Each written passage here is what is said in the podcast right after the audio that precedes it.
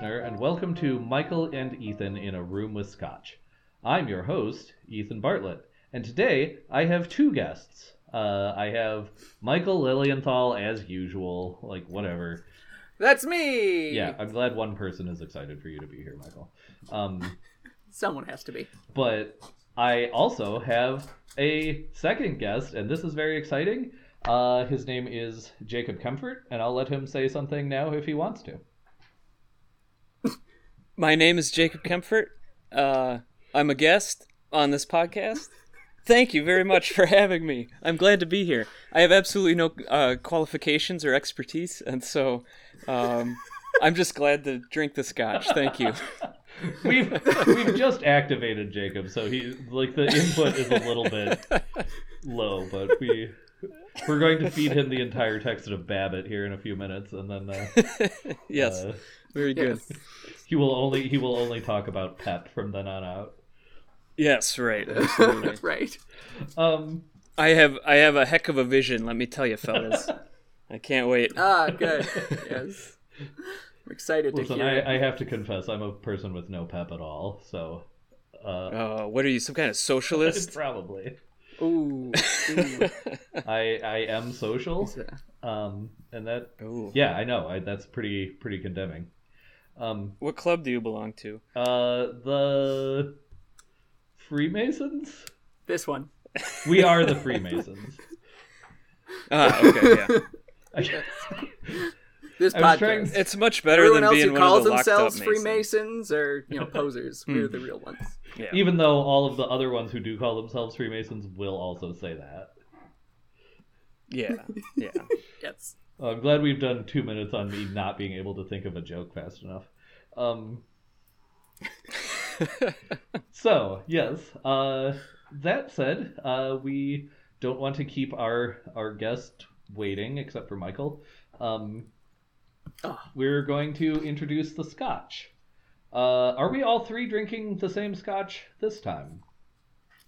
Nice. Yes, I had to be conformist and track it down and hunt it down and go to a different city Oh my to goodness. find it. But I Oh got wow! Uh, All right. and- I am also drinking the same Nice. scotch and conforming. So we all three this time, as opposed to uh, last time, uh, which we explained then. Um, we are drinking Old Pulteney, twelve-year-old single malt Scotch whiskey. Uh, yes, out of Wick, Scotland. Um, it is robust with a delicate hint of sea air, as it says on the label. How did you pronounce it? Old Pulteney? Uh, the Is way, that yeah, right? the way that you just did. I am absolutely not Okay. an authority on Scottish location name pronunciations, so I, sure. No, I me do not neither. know if yeah. that's correct. But this one seems pretty like phonetic. Um, Okay. I wasn't sure if it was Old Pulteney or Old Putaney. yeah, it could So, be. It could absolutely be that. Um, I only try to. I try to only pronounce Scotches one way because. Um, Yes. like then I have a chance of having gotten it right. Whereas if I pronounce it two different ways, I have a hundred percent chance of having gotten it wrong. That is very wise. Yes. My uh, expert uh, whiskey Yes. guide uh, that I have, the, the Pocket Guide to Whiskey from uh, Blair Bowman, uh, does say that it's pronounced Old Oh, okay. Pulteney. Pulteney. I got it Okay. more or less All right, right. hey, That's there you go. A first probably. Um, so old Pulteney, if you want to sponsor this show, uh, that's why you should. Uh, We have said on the podcast in previous episodes that if any whiskey wants to sponsor the show, we'll drink only that whiskey and nothing else. as long as they provide it. As long as they provide it, yeah. Exactly. Um, perfect. Okay, so uh, now that we've talked about the scotch, uh, let's get to the part where we can drink the scotch. Before which, we need my wife to come in and read the rules. Karen, would you please come in and read the rules? Rule 1. Once the scotch is poured and the glasses clink, the scotch must not be mentioned at any time. If anyone mentions it, they lose. Rule 2. No one's mother should be mentioned in any pejorative sense or any other sense not directly indicated by the text of the book being discussed. If any mothers are mentioned, the mentioner loses. Rule 3. Ethan must never say the phrase first paragraph. If he does, he loses. Rule 4. Michael must never say the words vampire, vampiric, or any derivative thereof. If he does, he loses. Rule 5. If anyone has to use the bathroom during an episode, he or she loses. However, this should not stop anyone from doing so because this podcast is anti UTI. Rule number 6. The wives are entitled to one glass of scotch or some equivalent beverage. Rule number 7. If four Scotch centric episodes pass with no losses, then everyone loses. And what happens if someone breaks the rules? If one person breaks a rule, they receive a punishment in the form of a verbal stunt chosen by the person who did not break the rule. All that being said, everyone, drink responsibly. Yeah, Ethan. Yeah, Michael. Gentle, listener. Thank you, Karen. Now, Jacob, I, I have to say, I noticed you didn't join in with Michael and me at the end of that to sort of, uh, you know, say the whole gentle listener accusatory thing. Yeah. Um, and we did give you the script for when Karen came in and read the rules live, and yet you didn't join us. Yeah. Do you have any comment on that? No. Yeah, wait, is there is there a problem? I mean, that you don't want to join us, that you don't want to Uh, conform? well, you know, I I am a, a degenerate raving liberal who is uh, a spot on good democratic society. Uh, I don't have the capitalist pep and and vim uh, that I need, and so I just refuse. Okay. refuse. Well, um, thank you for that confession. All right. Well, Uh, yeah. As, Appreciate the honesty. as Yeah. Lucy on Peanuts says, as they say on TV, admitting you have a problem is the first step to a solution. So, um, Sure, hopefully- yeah, yeah. Or in the well, oh, I don't want maybe don't want to jump the gun talking about the book, but in the case of Babbitt, admitting you have a problem is the first step to just going back to your old habit and so All right. Well, just you had a remaining the same. moment of uh, of transcendence there, but you you uh, lowered yourself back down again. So, yeah. Oh, sorry. You know, it's, it happens. It happens. Um. Yeah. So, wait. What part is next in the script? Uh. and we pour the that's what I thought. scotch and right. clink the glasses. Everyone, pour yourself some some vim.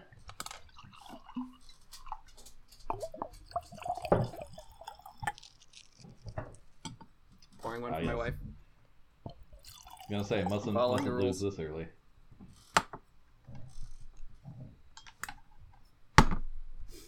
And as they say in Zenith, it's Pep. L'chaim. Excellent. Um, yeah. So, as Jacob has alluded to already, uh, we are talking about a new book this episode. So, um, let us give Oh, the hey. readers a chance to read it. But I guess I'll say what it is. The book is called Babbitt by Sinclair Lewis. Now go read the book.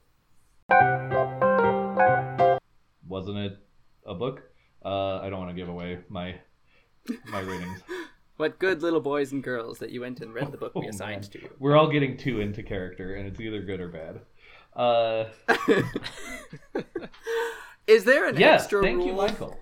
Um, the tradition on this podcast, and it's been quite a while since we had like an additional guest, uh, so I had forgotten about it, even though um, we did talk about it like moments before going live. Uh, the guest does get to make a an extra rule. Now the tradition is Michael and I can be gotten by this rule, the guest cannot. Um, and the I believe in the bylaws it says within reason. Um, so uh, with that and with fear and trembling, I uh, say to Jacob, what rule shall we be beholden to? All right, so the the rule is all of us must. We are forced to join the Good Citizens League. um, I'm going to strong arm both of you into it, and what that means is to be part of the Good Citizens League means we all need to come up with a name for ourselves, and a nickname for that name, and an occupation. we are citizens of the the grand city of Zenith, and so we need to be, you know, boosterism and all of that. And so we need a name and then a nickname and an occupation, and we need to call each other Oh by our nicknames, Oh boy. not our Oh, names, boy. our nicknames. We can use our occupations however we see fit, but the name must be must be a good masculine he-man name Mm-hmm. and the nickname has to have real pep and our occupation has to be a solid decent god-fearing job uh, you have to have a, be a professional man with vision. You can't be some bum layabout that needs a union or anything you know? So that's my rule. We, we need to come up with these things and then we need to call each other by our nicknames for the rest of the, the two episodes. So are you saying only our nicknames? Like after only our nicknames yes. So if we call each other by our real names, we lose. yes Okay. correct Got it. Yep. Or if you refuse to join the Good Citizens League, then you lose. Or if you refuse to join. Yeah. Yes. Okay. Okay. All right. Oh boy. I mean, I know my name. So I am William Williamson. Uh, I usually go by That's William Williamson. Bill to my family, but my nickname is Buzz. Buzz. Buzz. Oh, that's a good one.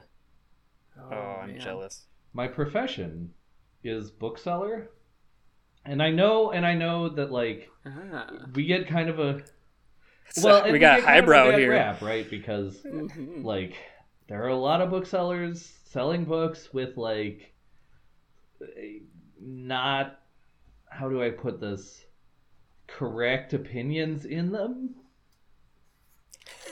Uh, and also there are a lot of booksellers who sell books that are evil. Um, you know, like Harry Potter and, yeah. and other books just that just have a high amount of evil. But in my bookstore, I only sell good, solid, American, middle class, American, good, solid books. Good. Excellent. Thank you, Buzz. You're welcome. Thank you for your service to our community. It's an honor and a privilege. Yeah.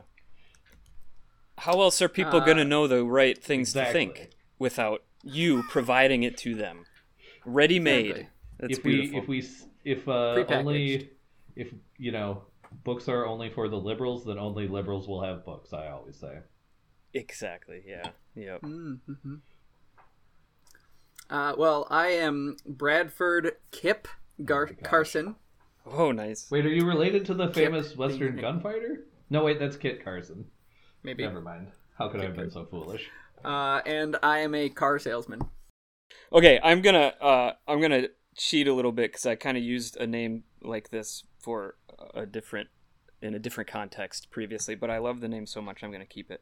Um, and I make the rules, so That is true. you know that's how it goes. That, that- My my name is Lester Graves, Oh no. and you can call me Leaky. Leaky Graves. yes. Michael, you might remember that one. That's, I, I do remember that. I wanted That's to bring it fantastic. back. Mhm. and uh, as befitting my name, I am um, That's uh, one of the four competing funeral directors in the I great, knew it. Uh, town of I knew it. I just Yeah. There's got to be more than four. No, what is it? Like 300 plus thousand? There's got to be more than four. well, they keep Oh, killing each other off. So, yeah, that's true. Yeah. as Mark Twain said, the bad thing about being counted one of the great funeral directors is they keep dying. Yeah, yeah that's true. Um, when I when I hear the the name Leaky Graves, it brings me back to that one episode of uh, Fiasco, and uh, I, I'm, I'm moved to, to speak in a southern accent. Now, now, Leaky, Now, Leaky, these women folk. At the old Bradford Hotel. And the pink, them Pinkertons got it out for us. That's right. excellent. All right. Well, uh, boy, this was a this was a this was a rule you made. Uh, there, leaky. Sorry. I mean, I'm Well, it, it's, sorry, but it's not just sorry. like 'cause it's one of those rules that's gonna get harder to follow the farther into the episodes we get, if you know what I mean. yeah. Oh yeah, I do. It's great. I don't know what you Um, mean. Can you no. explain it? Ask your mom. Oh no! oh no! what did what have you done? Oh have my you done? gosh! You didn't fall for the trap I set up I- for you. I You made fell my into one own. of your own design, as if to spite the trap. Well, that I I, would made like to you. say, you saw the pit I dug, and you said, "Nah." I I'm would like to say this one. that Leaky's rule still applies. So, I I can Yes. lose again, Oh yes. and Kip, you can still lose. Uh, so, Whew. but man, I'm I'm uh really just one unforced error down. Uh, that was a That's that was a baseball analogy. So, you people would um, know that if you were really full of pep. Yeah, that's true. No, I know all about baseball. Yeah. Absolutely. America's pastime. Yeah. It's How it's right. American. Absolutely. thank you, thank you for that reassurance, there, Leaky. I, uh, I appreciate it. That's right. you bet, Buzz. We got you, Buzz. Uh, so yes, Leaky. Uh, the way it works, punishments will be applied at the end of the episode. Okay, gotcha. That's when. Uh, that's when Buzz will. Uh, Incredible, Suffer in, his- his incredible his defeat. punishment. Um. Okay. magnificent. All right. Okay. I, I don't want to have this discussion. No, I'm just kidding. Um. Let's talk about Babbitt. Uh, this novel by Okay. Sinclair Lewis. Now that our play is done, except that you know, well, you know how like you know how like when you finish performing a play, like you're doing a role play thing, and then you continue to talk to each other Mm. in the character names from that play. That's basically the energy I think we've Oh, yeah. set up here. But Yes. it's what every actor always Yeah. does, and every cast always does. So I don't know why I'm even pointing it out. Right. Yeah. Um. All right.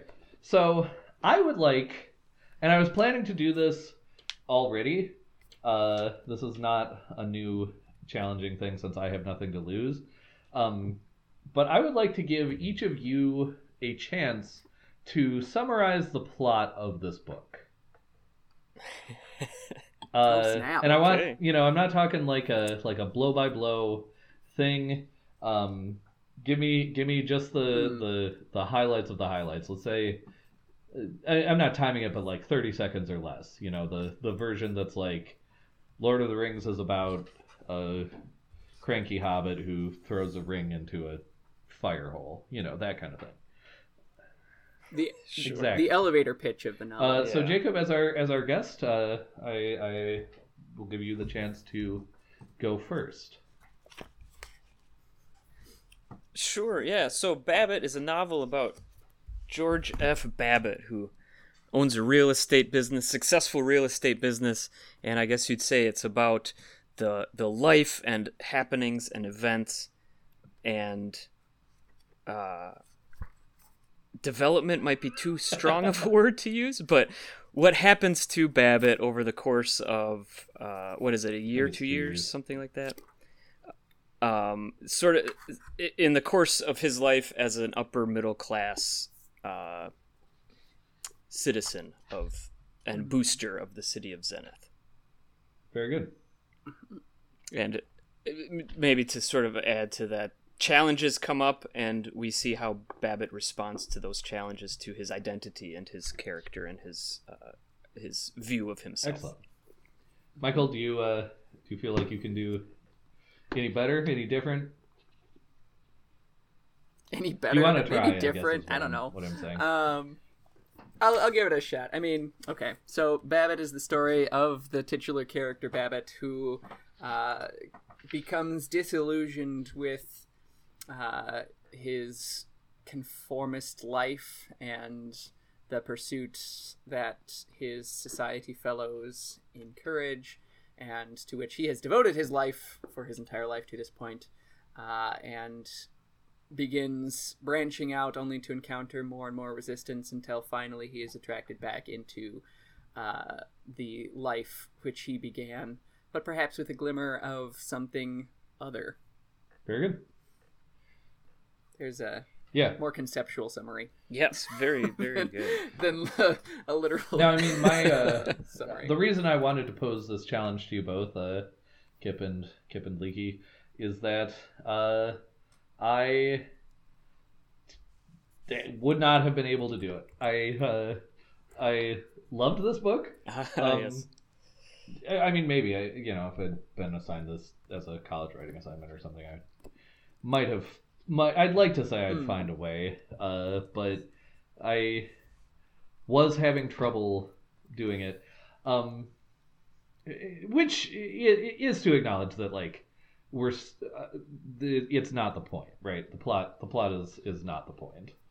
Um, in a very in a very Right. real sense, or at least in the sense that like where you're summarizing the plot of a lot Uh-huh. of books, it's it's not the point. Um, I guess the other thing I wanted to do, I just have several like potentially short bullet points here at the beginning before we before we launch into uh, uh, perhaps deeper deeper longer questions.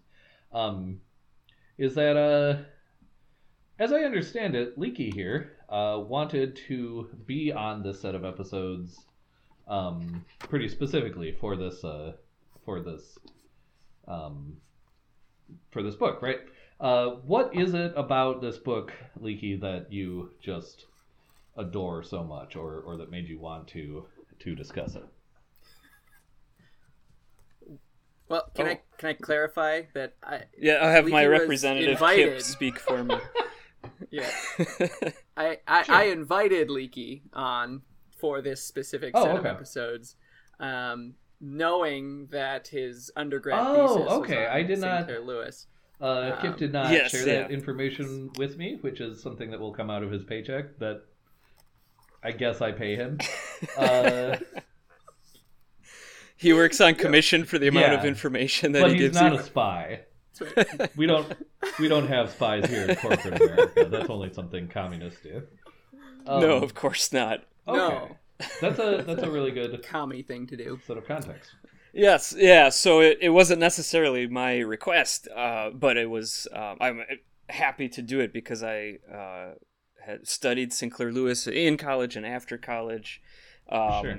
Which is cool because like I personally have never. This is my first encounter. Yeah, with him. he's one of those really. writers that um, I don't know. I mean, maybe less and less he's known very well, but he's one of those writers Hmm. that seems to be people know of him. They probably know Main Mhm. Street, his book Main Street, Mhm. um, Yeah. or these days maybe they know the book It Can't Happen Here. That sort of got a surge in popularity in recent years, but I don't think many people are actually familiar with his work, and I.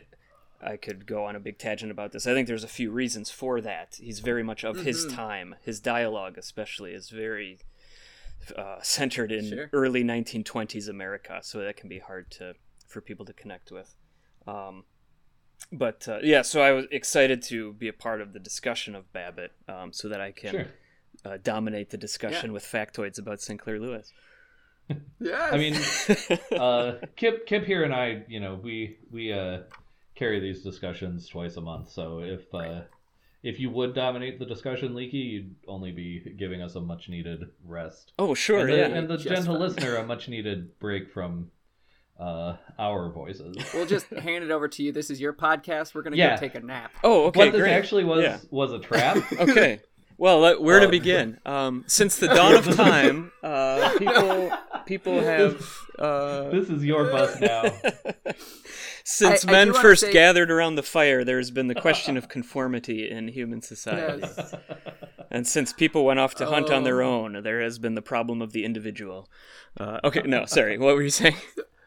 That's okay. No, this so this this was my pick. Uh, this book uh, to bring to the podcast, and it came about, and I mentioned this when I um, uh, brought the book. Uh, it, I read um, The Republic of Imagination by Azar Nafisi, um, who wrote Reading Lolita in Tehran. Um, this is a less well-known book uh, of hers, but um, Babbitt is one of the books that she covers uh, in here, and uh, just her discussion of it got me really intrigued to read it. It had been on my list for a while anyway, uh, but then after reading that discussion, and, and she does touch a little bit on um, maybe why Sinclair Lewis isn't as well known, um, even though he's he's known, but his works aren't known. uh, that uh, with like his contemporaries, and you can think of Hemingway or Fitzgerald and uh, and such like that, who even they. Um, uh, she she quotes um, Hemingway talking about uh, Lewis, and what Hemingway said is Sinclair Lewis is nothing. Um, yes, yeah, I so, remember like, that. Yep. it, even his contemporaries didn't think he was worth anything until you know he won the Nobel Prize. yes. Um, first American First- author to win the Nobel Prize, as you as you probably know, First but, American. which was yeah, which um, ruffled a lot of feathers because a lot of Americans did not like him. Yes. Um, so which which I think maybe and she kind of theorizes too a little bit that maybe that uh, dislike of, of him contributed him uh, to him not being part of like curriculums and things. You don't read anything by Sinclair Lewis Mhm. in high school courses, Yeah. but so many of his characters exist in the zeitgeist. Oh, absolutely. Um, yeah. and like babbittry is a word that was coined almost from the moment that this this book was published yeah. uh, and it's been in American parlance since. Um, Yeah. And I don't know how many times reading through Babbitt I stopped and was just like, wow, Babbitt has not gone away at all. Right. Like, it's still Right. so prevalent out there, Babbittry, or this Uh-huh. concept of Babbitt. Huh. And hit, Yeah. you know, the, the values and opinions and beliefs of, of Babbitt. Yeah, well, that's that's something that I that was maybe my like chief insight, you know, reading through this this novel. Which I always assume that whatever insights I have, the first novel I read by someone um, who's who's like stuff I haven't read and who I'm not familiar with. I always assume whatever insights I get are like the things everyone knows about them, but um, that like if you change sort of a handful of like technological references and other things that are really sort of um, almost ephemeral or uh, uh, surface level to what the story is and what the, the characterization is like this large chunks of this novel could be set in the 2020s Oh, yes, Uh-huh. absolutely. um would, you know, yeah Just take out the old tech and Yeah, Yeah. exactly. Got it. Yeah. like you could almost Yep. do yeah, I you obviously couldn't quite do this, but uh, I feel like you could almost do a find and replace of certain outdated, Oh, sure. Hmm you know, words and phrases and Brand references. names and yeah, things. Yeah, and, yeah, and tech tech things, and and just like this would read like a like a 21st century novel, and would I, I suspect ruffle feathers today. Mm-hmm. Yeah. Certainly. I think so. Absolutely. Can I, I I need to mention this before like we get through these two episodes, but one thing about uh, Nafisi's book when she discusses this that relates Babbitt, and she's she would agree with all of this that you know it's perfectly relevant. You could transplant it. Babbitt is alive and well today. Mm. Um, one of the um, maybe soapboxes that she gets on is um, the the Common Core in education. Um, oh, being something that Babbitt and his his friends would be all about. Um, you Oh. know, standardizing it. Uh, she talks about his uh, Babbitt's conversations with his son Ted, Yeah. um, and like uh, when Ted doesn't want to have to study all this Shakespeare, Mhm. and Babbitt says, "Well, you've got to because studying Shakespeare will get you into a good college, which will get you a good job." Yeah. uh, which is all that Common Core is about. It's just pumping out job earners, hmm um, uh, people who can get a job. And so, in uh, when she talks about literature in the Common Core and how it's just kind of artificially divided into fiction and nonfiction. Oh, um, yes, yeah. And you've got to the the way it's set up to study these things and study it even without context. Uh, she talks about the Gettysburg Address and how the Gettysburg Address is supposed to be taught. You don't get the context for the address. You, the teacher, is forbidden even from uh, framing it in the concept uh, to the students of "Have you ever been to a funeral?" Um, even though that's Wow. you know like the immediate context Yeah. of this, you have to analyze it in a vacuum. Um, so that you and and like that's right up the uh, the line of Babbitt when he's talking to his his son that it wouldn't uh, students be better off learning not to read you know this old Shakespeare nonsense instead let them learn how to read and write ad copies you know exactly. Yeah. that's going to be more beneficial that's going to be more helpful so Right. I mean that that's something that the the timelessness of Sinclair Lewis and and um, probably also part of why he's not as well known is because he's universally uncomfortable. Mhm. Oh, oh, that's a good point. Absolutely, Mhm. yeah. Uh, he certainly was uncomfortable in the in the the twenties uh, and even even the Mhm. thirties. He kind of lost that edge after World War II, I think. Um, Okay. but uh, he in the throughout the twenties. I mean, his first uh, or his- the big breakout novel was Main Street, which I think was his sixth Mm. novel. Um, but that was um, was published in August or September of 1920, and it had was already in the third printing by 1921. Okay. Um, So it just was like you know major sellout or sellout. I mean, it sold out all over the country. Choice words Yeah. there. but yeah, I know. uh, I mean, it, people from his hometown, Sauk Centre, Minnesota, would have called him a sellout. I'm sure because they felt Yeah. betrayed. They felt that he had used their lives and their stories uh, very publicly, criticizing them. Um, because it's ba- Main Street is based in a fictional town, Gopher Prairie, Minnesota, which is Mhm. constructed heavily upon Sinclair Lewis's memories of growing up in Sauk Centre, a small town, uh, Minnesota. But it sold out because it was so controversial.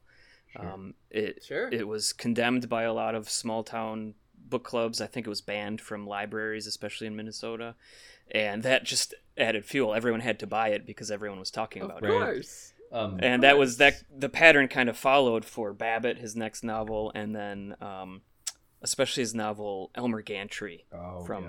1927, which is he sort of went through this phase of he would take on an American institution in the novel. hmm So in Main Street, it was the small town.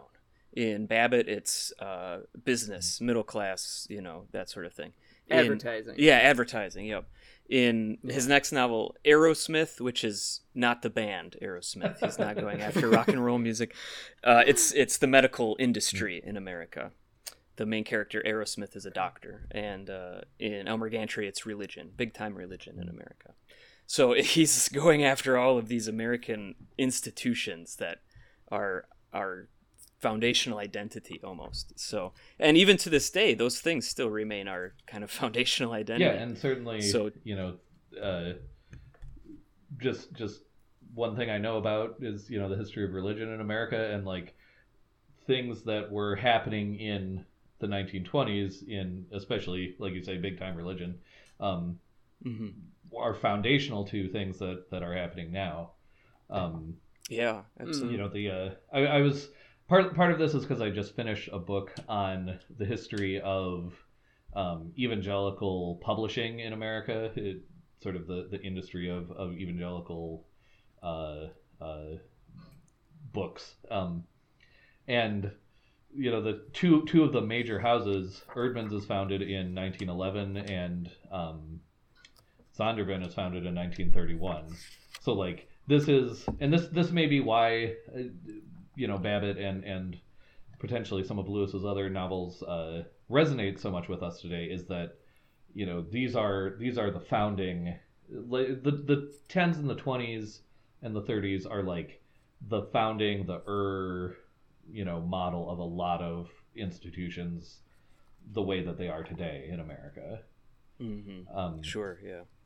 So that's Yeah, after I mean, I think after World War One is really when Mer- America started coming into its own, especially as a, a presence in the world on the oh world certainly stage. yeah yeah uh, Mhm. And so a lot of yeah, a lot of the the contemporary um, uh, institutions that we have as part of our identity really started formulating in that time. I think. yeah.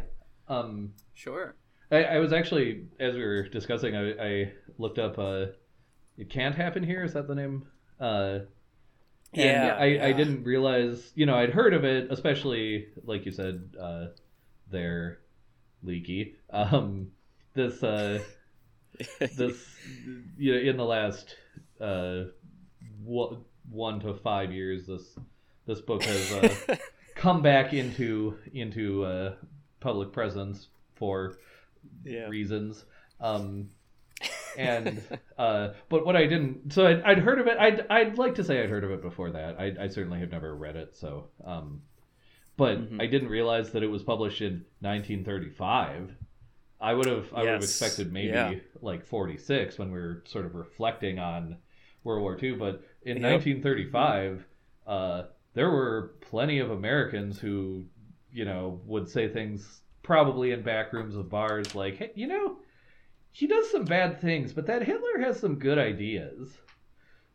Oh, absolutely, yes. absolutely. Yeah, and some of them would say it. Yep, that is- is exactly the dialogue that was going on in America. Yeah, and some of them time. would say it quite publicly too. Like uh, I believe Henry Ford Mhm. was was a um, pro Hitler, and um, Well, yeah, and Lindbergh Charles was Lindbergh one I was a- gonna say yeah.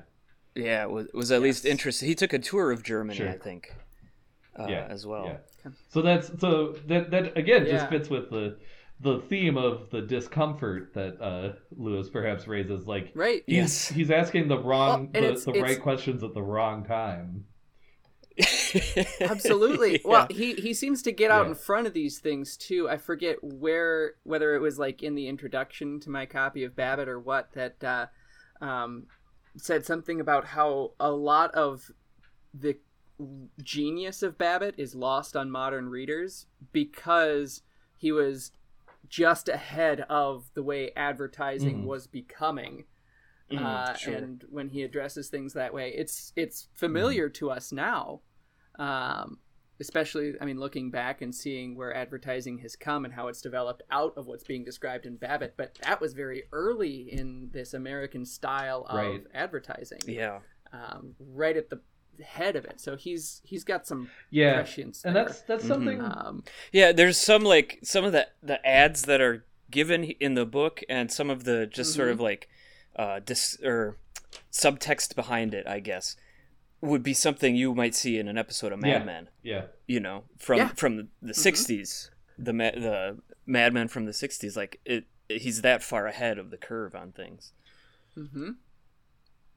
Dang it, I had something I was gonna say Yeah. Directly about that, and I forgot what it was. Oh, I guess no. This this touches just on something that like I think about a lot when reading. The I, I think about it more the older something I'm reading is. I think there's a lost art to, um, reading something, reading things in context, which sounds like a very banal statement, but Hmm. if I were if I were teaching if I were ever to teach like even a 200 level or or higher literature course. Something I, I would be tempted to try to talk a lot about would be so, a, a novel like Babbitt is a great example. You have to almost put yourself in a headspace where nothing after Babbitt has happened. So you have to you have to think about there's nothing like Oh, this yeah. before. Or if you're t- you know it, it comes up with any seminal work like um, if you're reading reading Tolkien for the first time, you should pretend there's no genre of epic fantasy. Like imagine this coming into a Mm, world that yeah. doesn't Yeah. have it Mhm. already. And it's a difficult, probably impossible sort of thing to thing to do.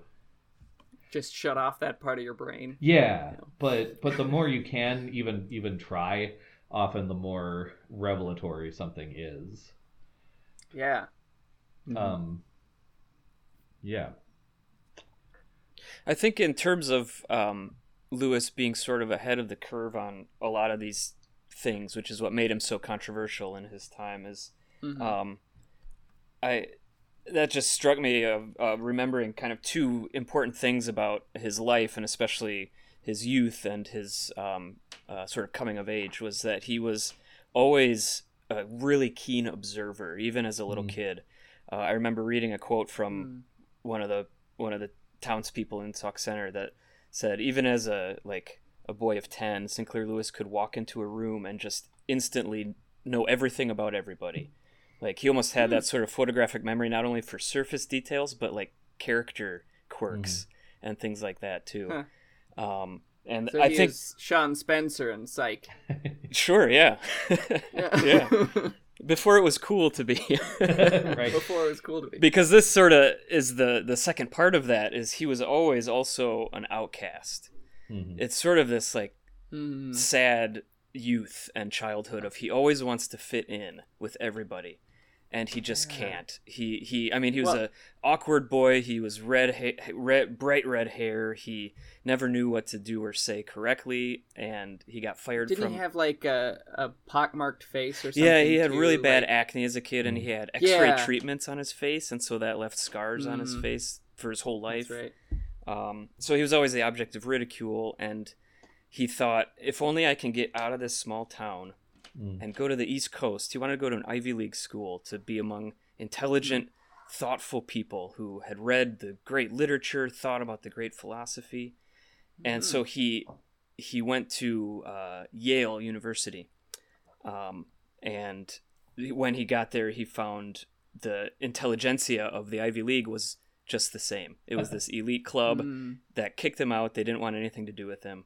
Um, they made fun of him, and so it was just sort of a constant story for him of being highly detailed and highly observant, and yet knowing he would not fit in, and so knowing the the sort of character tropes that people fall into, the habits of thought, the the sort of commonplace ideas that spring up and where they come from. Um, so he's really great at diagnosing that, and I, I think both of those kind of contributed to him being able to get on the forefront of criticizing his own day and age.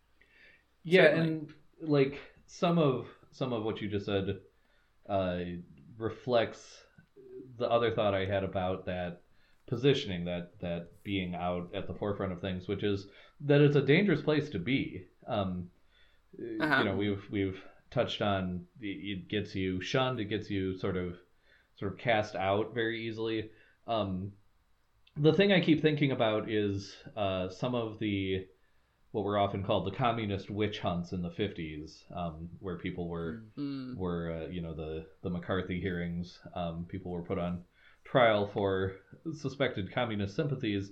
One of the um, uh, like charges or or elements that brought people under suspicion to appear in front of the the McCarthy uh, tribunal was something called premature anti-fascism.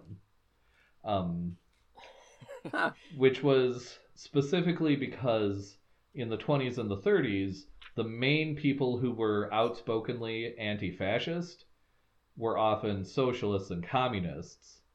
Um, so, one of the ways that they could get people was if they could prove that they had said anti fascist things or, or done any kind of anti fascist action in the 30s before the fascists were our enemies. Um, Uh-huh. Yeah. and so it, you know uh, like someone someone like lewis like someone in that position you know historically that's the kind of net that they often get caught in like Oh, sure. you yeah. you said the you you said the the you said that the bad thing was bad but it was before the rest of us said the bad thing was bad so we're still mad at you yes, that's- right. Marvelous. Yeah. Yeah. That um all all this um brings up a question that I had. Yeah. Uh and I I might have an answer that I'm thinking of in my own mind here, but I want to hear your thoughts on this. Uh is the book Babbitt a satire? Um,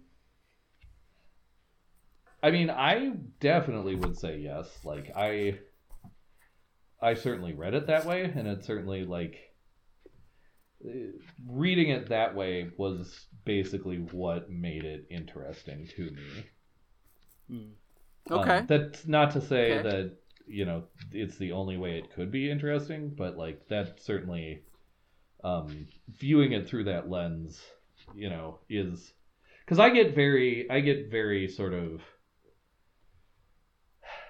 I, I have very little patience for pure realism that's not doing anything else Mm, yes. Yeah. realism in Uh-huh. the service of something else or you know whether that's thematic or plot or you know it doesn't even have to be that grandiose a thing but like the the like naturalism in in theater and and other like everything including the kitchen sink style realism just like hmm I I I sometimes, you know, start reading or, or watching something like that with all of these high ideals that I'm gonna like expand my expand my viewpoint, and it's the one genre of thing that like I inevitably get rid of halfway through. Like I, I don't ever make it through. Mhm. Um, so reading this that way would just, and I, you know, whether that's wrong or right is is a sort of a separate question in my mind. But reading it that way would would Yeah. be just antithetical to how I enjoy things. Um, so reading it as a satire, like, provided that extra depth level, and to me it works. Like, you know, we could we could argue if we Mhm. wanted to about whether that's correct or what whether it's what Lewis intended, but it certainly works on that level. It works. Mhm, Yeah, Mhm. definitely. Um, I I think it, it is a, a satire. Ultimately, I do think that there are other uh, elements at work within the story itself, particularly Mhm. maybe in the second half more than the first half. But I think that is one of the things that's really fascinating about reading the novel. The process of reading the novel is at the outset, at the beginning, it's very clearly we are satirizing Babbitt Mhm. and his Mm. life, his ideas, everything in it, all of the people in it, we are we like he is the object of satire. But then as he goes through these vignettes, I guess, it's it's more sort of things that happen to him, unconnected things that happen to him rather than a plot necessarily. Um, as he goes through that though, and especially when he sort of dabbles with liberalism, you know, and might be a socialist, Mhm. suddenly he's he's not the object of our satire completely. There are there are aspects of him, especially his flip flopping back and forth, not knowing what he wants, you know, or what to do. Um, but he is also seeing those other people of Zenith.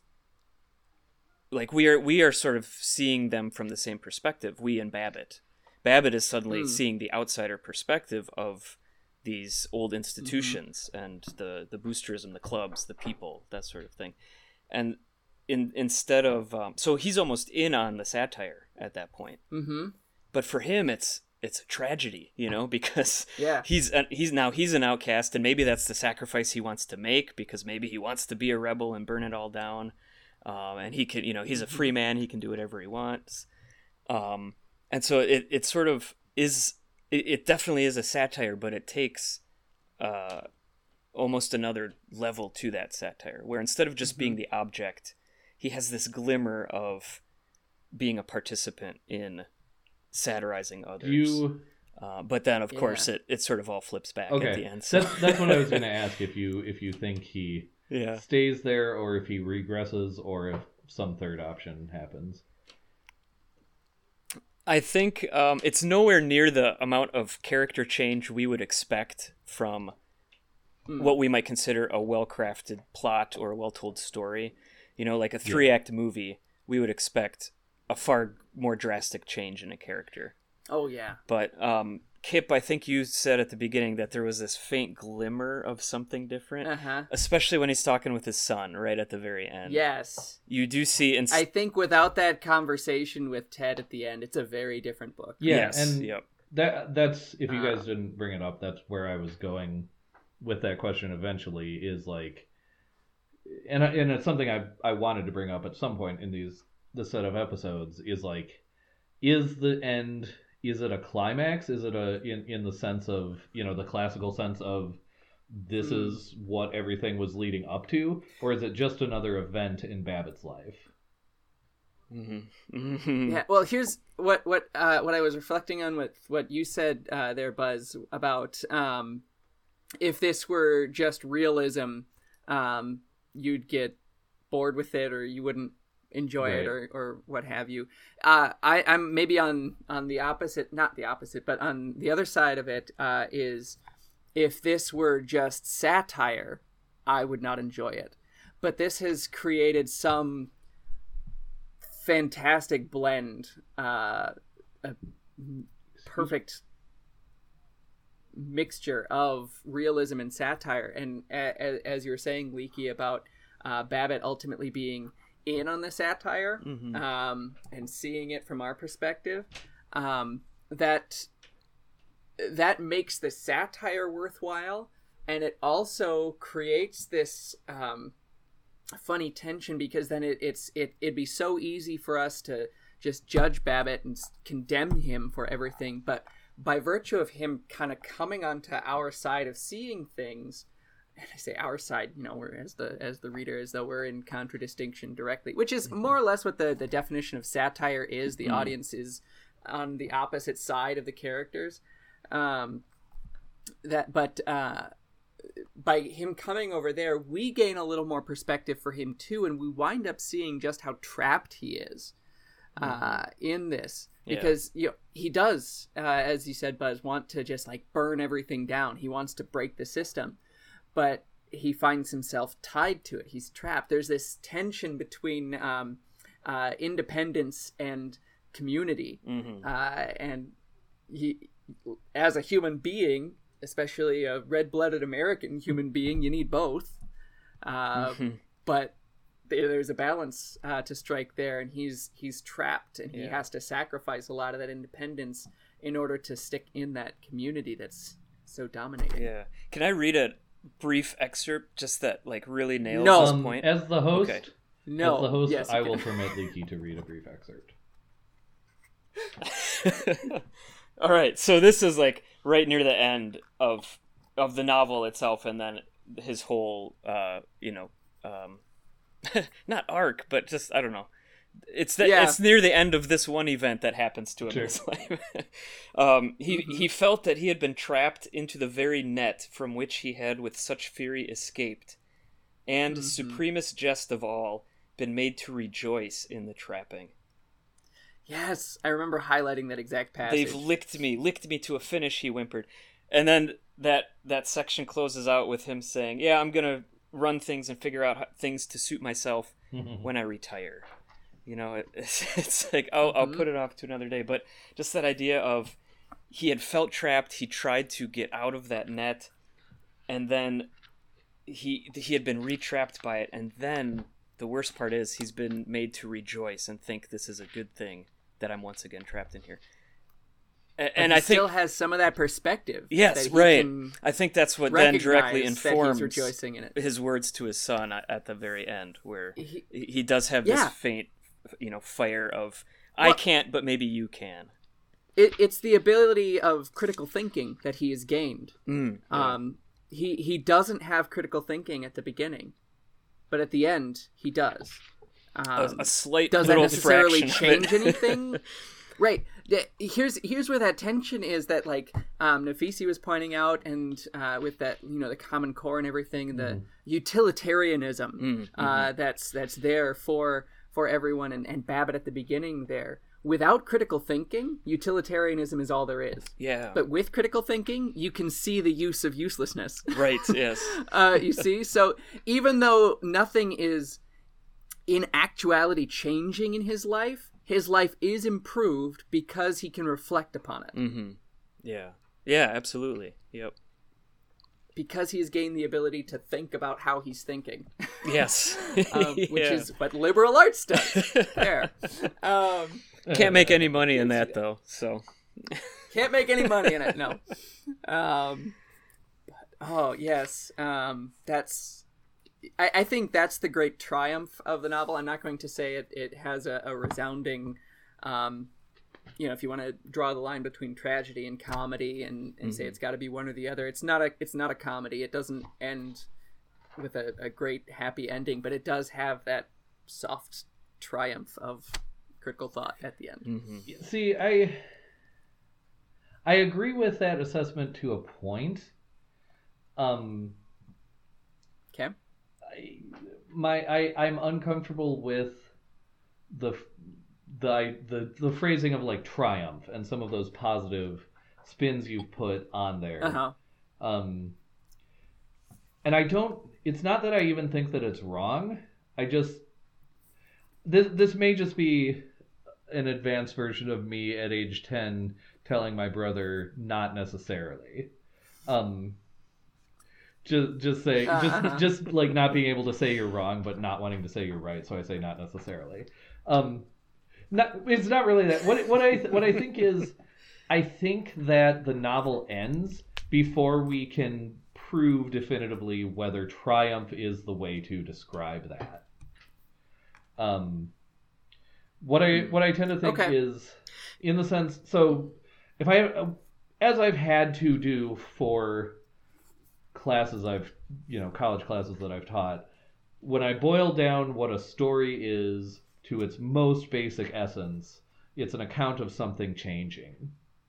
And I think uh, Mhm. uh, Kip what you've I didn't have to check my notes. Don't judge me. Um, what you've described, Kip, is uh, is what changes. I agree with all of that. I think that's an accurate description. That Babbitt, it, or or the other thing I I always used to describe stories as is like the world was one way or this character was one way.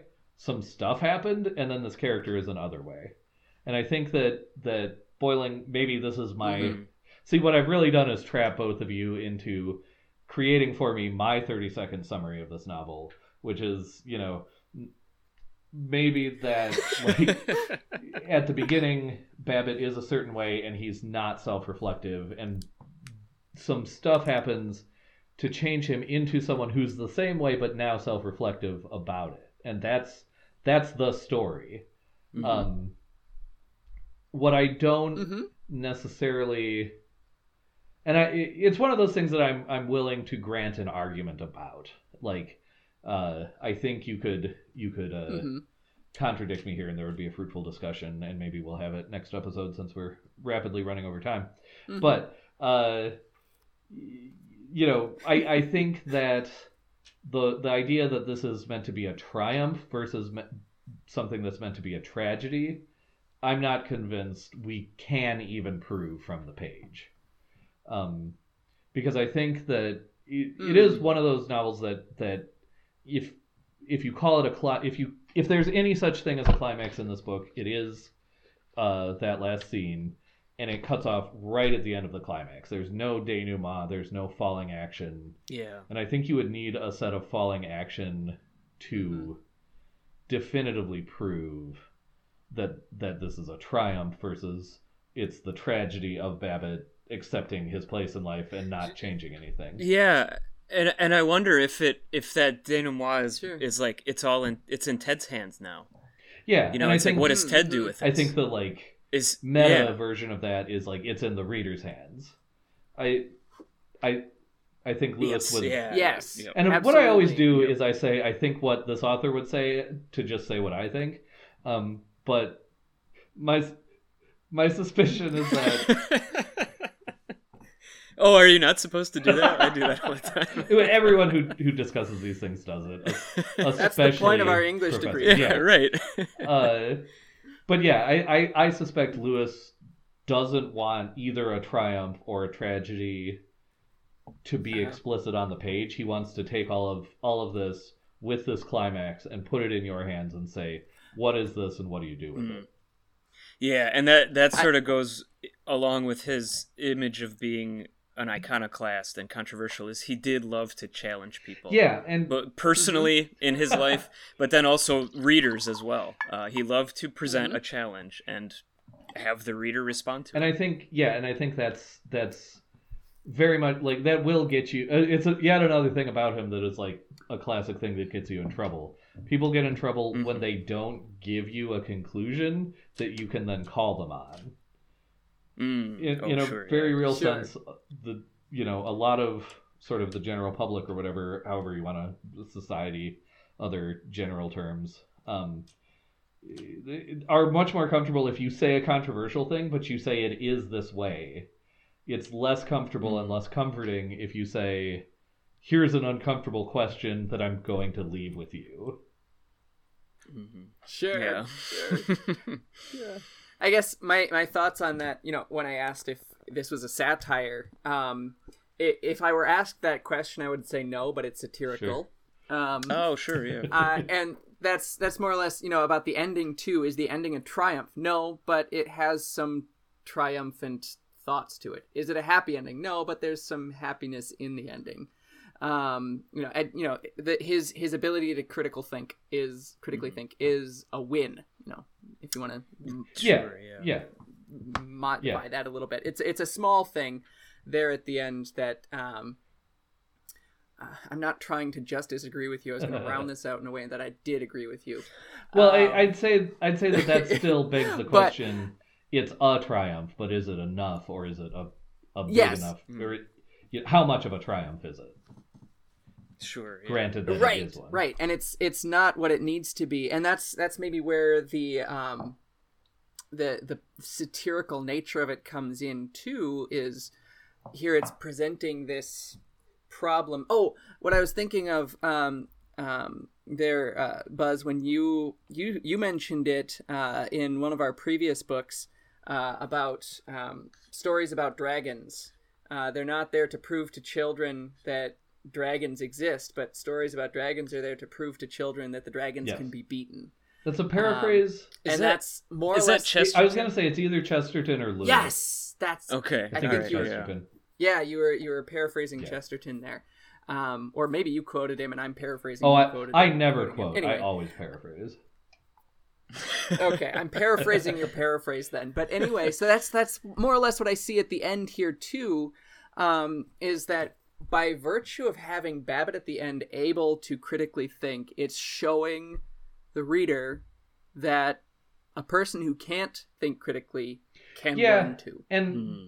if you want to, if you want to use, if you need, if you insist, as you always do, Kip, on shoehorning Insist. the word triumph in here, uh, I think that is I where you could make the strongest argument is Babbitt learns to like you've Lewis has taken the person that seems the most impossible uh, to change or to to you know put any knock any cracks into the the surface of, and has hmm shown in whatever way fiction can that even this person can learn to think critically or can change however incrementally it is and or I think at the very least, this question is, you know, maybe one of the most interesting points of debate to Yeah, have about the book. Like, I could see series of essays being written on either side of this. If if I were teaching English and Yes. teaching this book, I would ask that question, take a stance, Yeah, argue your point, Yeah. and I Um, want to see. yeah yeah very much so I, I will say that this ending to Babbitt is certainly more triumphant than the ending to his previous novel, Mm. Main Street, because there's a lot of similarities Oh. between those two, how those two books end. Um, and the Okay. Main Street is basically about this uh, uh, young woman who marries a doctor and then moves to his hometown in small town uh, Minnesota, and she is college educated and has high uh, intellectual capacity, high ideals. She wants, she thinks she's gonna bring society, uh, bring culture to this small town. The whole novel is basically no, she doesn't. Uh, she she fails. Mm, Nobody wants sure. that. She's an outcast. Like she's thought of as a snob, and she eventually like moves away to Washington Sure. D.C. and then is estranged from her husband. Then moves- Spoilers. Sorry, sorry. The, it came out in 1920. If you haven't read it by now, not your fault uh, at the end of the novel, she she moves back with her husband. They have a, a daughter, and the last scene is uh, uh, Carol Kennicott, uh, the main character, and her husband and their daughter in their house, and she's saying, "I may have failed. I may not have brought." like this this critical thought this creative intellectual Hmm. thought to these people but this our daughter here this baby she you know what she is? She what does he say? She's a she's a bomb a bomb to blow up smugness. Like think of what she will do what she will see in the future. Like Mm. she is the one where this this war will be won in the future. Like she will see people land on mars in the year 2000 that's what that's what Really? it says. Uh, i don't know if that happened or not Sure. but um and then so she goes on this like this epic speech about um she says i i may have lost but i have won this i have never excused my failures by sneering at my aspirations by pretending to have gone beyond them i do not admit that main street is as beautiful as it should be I do not admit that Gopher Prairie is greater or more generous than Europe. I do not admit that dishwashing is enough to satisfy all women. I may not have fought the good fight, but I have kept the faith. And then her husband replies, Oh, sure, that's good. Yeah. Hey, did you see where the screwdriver went to? And that's the end of the novel. Oh, so I will say that. Babbitt, compared to Main Street, certainly does show a bit more of, of uh, a, an Yeah. element of triumph and possibility. yeah possibility. and you know.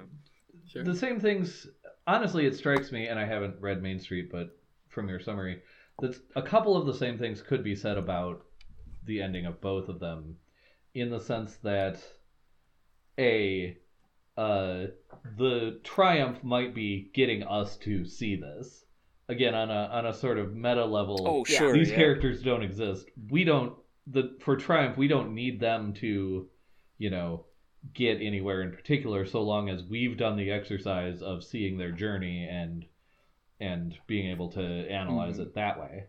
Uh the second thing is and I had this thought with uh with Babbitt's son um as well as uh, uh the char- the main the this woman from Main Street. Wow, the worst way I could have phrased that. Um, that their children will see remarkable things.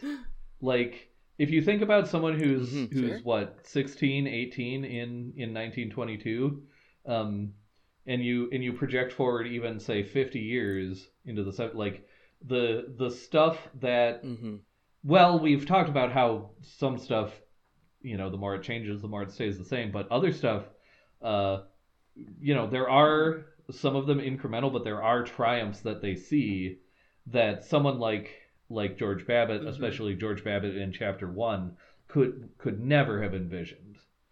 Um, I think Mm, part of yeah. part of Mhm. that is breaking the the uh, um what do you call it like the the arrogance of someone in an established Mm. class or an established status quo Mm. um you know anyone who who thought the world would be the same in 1922 as or in 1972 as it was in 1922 would have been a, in for a rude awakening in many ways so Yeah. there yeah there's that Yeah, and I, I think that might be that like that could speak to Babbitt the novel being a series of events that happen to Babbitt. Like he doesn't drive the action; Right. the action happens to him. Mhm. Um, in that, yes, the future will be full of these new remarkable things, these events, these new thoughts. Um, however, it, it's not about things happening to you; it's about how Yeah. you respond to them, right?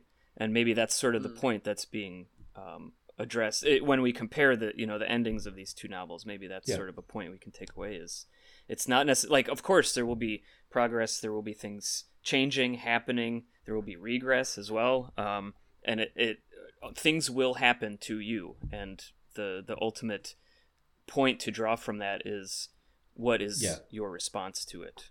How do you how do you use that to grow and change and develop as opposed to just how do you right. refuse that challenge and you know just stay muddled and uh, Mhm. in a stasis. Absolutely. And I don't I don't uh, think we'll come up with a better capper for part one of our discussion of Babbitt. So I think we will tie that off now. Uh, for a slight point of order, Kip, I'm going to say maybe we punish me at the end of the next episode. Uh, just so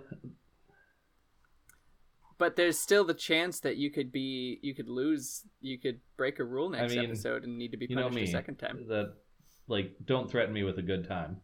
Um, I feel like the listeners are champing at the bit to hear how you're punished. do you want to do it now? Do you want to? I, Are- are I you- think you need to do it now. All right. Do you have I something, or does uh, does Leaky have something? If if Leaky's got something, i don't have anything special no All right, Kip, I, bring I it. have, I have, Unless I have it's something. making me sing. Um, I'm not singing.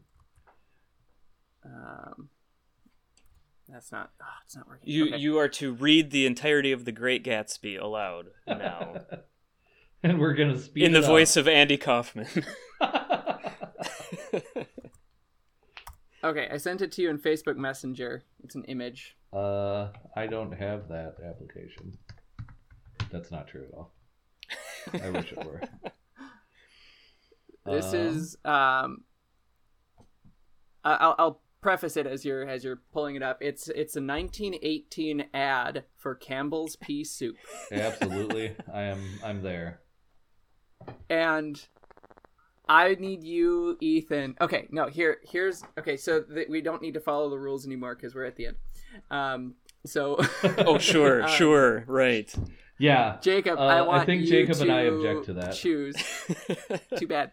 Uh, you can pick Okay. uh, between these two options. He has to read this entire ad either the way Babbitt would give a speech or the way those Shane Company ads go. oh, I Babbitt all the way. The way Babbitt would give Okay, a Babbitt. speech. Uh, does anyone have handy like a description of how Babbitt would give a speech, or should I just sort of do it interpretively? Ooh. Because like I know how I think. I know that there was specific wording of how he would do it. Otherwise, I can just do it sort of with my sense of the character. This I- is a problem with having do- a long novel without a plot. Is like all of this sort of gets muddled together. Exactly. Yeah, where where where'd that happen? Where was I'll just Yeah. I'll just do it sort of impressionistically. do it interpretively. Yeah. Made from fresh green peas and rich with real nourishment. If you could go out and pick peas in your own garden today, you could have them no fresher nor more tempting than those we use in Campbell's pea soup. And no home kitchen could produce a soup more wholesome and satisfying. We make it only in the growing season when the fresh green peas are brought to us every day, direct from the nearby fields and farms that we make them into soup and we make them into soup the same day. Within 24 hours or less from the time they are hanging on the vines, these tender June ripened peas are transformed into Campbell's Pea Soup. Pure, delicious soup, hermetically sealed, mmm, and ready for your table. After boiling the peas, we rub them through fine colanders, blend them with rich milk, choice creamery butter, and delicate seasoning. You will say, perfection. You can add hot milk or cream when serving if you want the soup especially rich. Served in bouillon cups topped with whipped cream, it makes a remarkably pleasing attraction for a lady's luncheon or any formal occasion. Its use is particularly appropriate too for meatless days and as an aid in carrying out the national program of food conservation.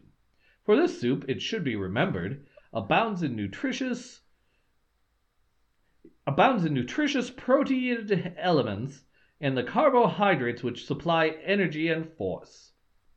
You will find it a distinct advantage to order it from your grocer a dozen at a time. This saves extra delivery expense and ensures you're having an inviting soup always at hand when you want it. 21 kinds, 12 cents a can. Campbell's Soups, look for the red and white label. Thank you so much. Yay! what a what a fine orator that that Babbitt is. That- I do that have to He's say- developing quite the reputation. Every time I read dialogue in this book, I heard it in like 30s movie delivery. Um, Mm. which as someone who's watched a lot of 30s movies maybe i was predisposed to do but uh yeah so that's uh that's that's where i was going with that um awesome. all right well thank you to both uh michael kipp and jacob leakey uh yes. Thank you. join us next time gentle listener uh for our continued discussion of babbitt uh feel free to read us read along and give us your feedback uh, we will also do your homework. We're always soliciting homework. Oh man, I'm in the Babbitt voice now, aren't I? Uh, we're always soliciting homework submissions. We won't do it well. We do condone plagiarism because we'd like to see you turn our work in and get A, an F, and B, hauled off to plagiarism jail. Um, if you go to our website, tapestryradio.scotchcast, fill out the form. We'll do our best. We'll make it fun. If you like this podcast, check out our other shows on the Tapestry Radio Network, like Intermission, our audio drama podcast, Backstage Audio. It's dramatic. Um, there's also Us Play Fiasco, featuring uh, at times, I believe, both of my guests on this show, uh, Michael and and Jacob, um, and Yes, that's the best one. That one. Us play Wow, fiasco. you you invite a fellow onto a show and you think he'll play nice, and then he pulls that on you. Well, there's also Freddy goes to a podcast uh, and Pokemon Rollout. Uh, these are all wonderful. Please rate and review us on Apple Podcasts wherever you get your podcasts. We don't pay to advertise, so that's how others can learn about us and enjoy the pep that you enjoy. Uh, Michael, was there anything? it's got moxie, kiddo. Was there anything you wanted to promote here right at the end?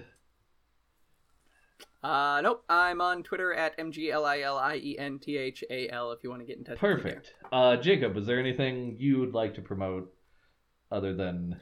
I didn't realize that I could promote. Uh, Yeah, I guess I should have told you that Um, right at the go for it. beginning. I I'll have to come up with something that I can do that I can then on? promote. Yeah, just anything that comes to mind to you. Netflix show you're enjoying. Well, oh, Oh, I didn't um, realize we were giving uh, away free ads oh. I I'd like to promote a road tour of Michigan. Come visit beautiful, scenic, paradisical Michigan. Paradisical? Parasitical? No, paradise, like paradise. Michigan. It's your home away from home, or if you live here, it's your home. There, you can take the, the Dante's Divine Comedy tour of Michigan. You can start in the southern part of the Mitt in Hell, Michigan, and then you can drive on the highway up to Mount Pleasant, Michigan, which is in the middle of the state, which reflects Mount Purgatory. And then you can make your way all the way across the bridge, the Ma- the mighty Mac, up to the Upper Peninsula, to the very northernmost peak, where you can go to Paradise, Michigan. Come take the Dante Divine Comedy tour of Michigan today. Wow. Uh, that's the best advertisement we've ever had off the top of someone's head. So I'm just going to to cut it there. I just discovered that the other day that there you can do that, That's- so I thought I'd share. excellent. Love it. Um, yeah, and until next time, gentle listener, just remember it's our party, and we'll cry if Jacob says his podcast is better than ours. Bye. It is.